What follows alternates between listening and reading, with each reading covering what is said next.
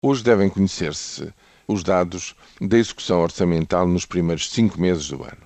Quer dizer, acrescenta-se a execução orçamental do passado mês de maio, o que é relativamente importante já. Enfim, não é ainda meio do ano, mas é quase, e o mês de maio é muito relevante em termos de receitas. Portanto, veremos até que ponto é que existe ou não a tal célebre folga, ou até que ponto é que a marcha das contas públicas vai no carreiro que estava traçado orçamentalmente pelo governo ou se há importantes desvios. Este é um primeiro tipo de expectativas.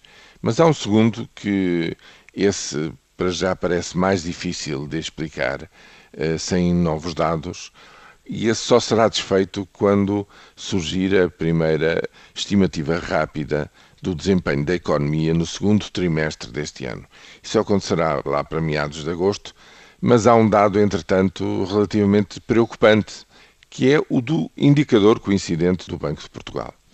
Segundo esse indicador, há três meses consecutivos, com maio incluído, nos quais esse indicador sobre a marcha da economia, portanto, de como vai o conjunto do comportamento da economia, está a recuar de há três meses esta parte. Depois de muitos meses a crescer antecipando até aquilo que veio acontecer em trimestres anteriores, agora temos um trimestre do indicador a descer, ao mesmo tempo que o indicador do consumo continua a subir. Ora, como conjugar estes dois fatores?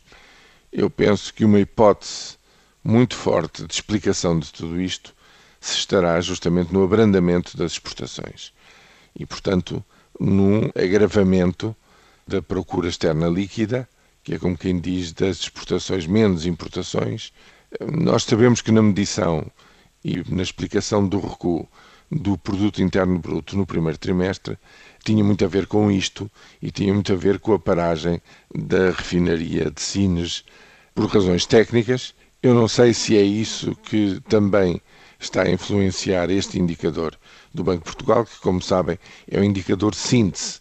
Eh, digamos, é um indicador que procura conjugar toda a informação disponível mês a mês, mas não deixa de ser uma expectativa algo, digamos, inesperada e preocupante o facto do indicador, justamente, da marcha da economia em relação à medição feita pelo Banco de Portugal indicar pelo terceiro mês consecutivo que há uma descida e, portanto, há qualquer coisa em termos de execução económica que não está a funcionar como devia.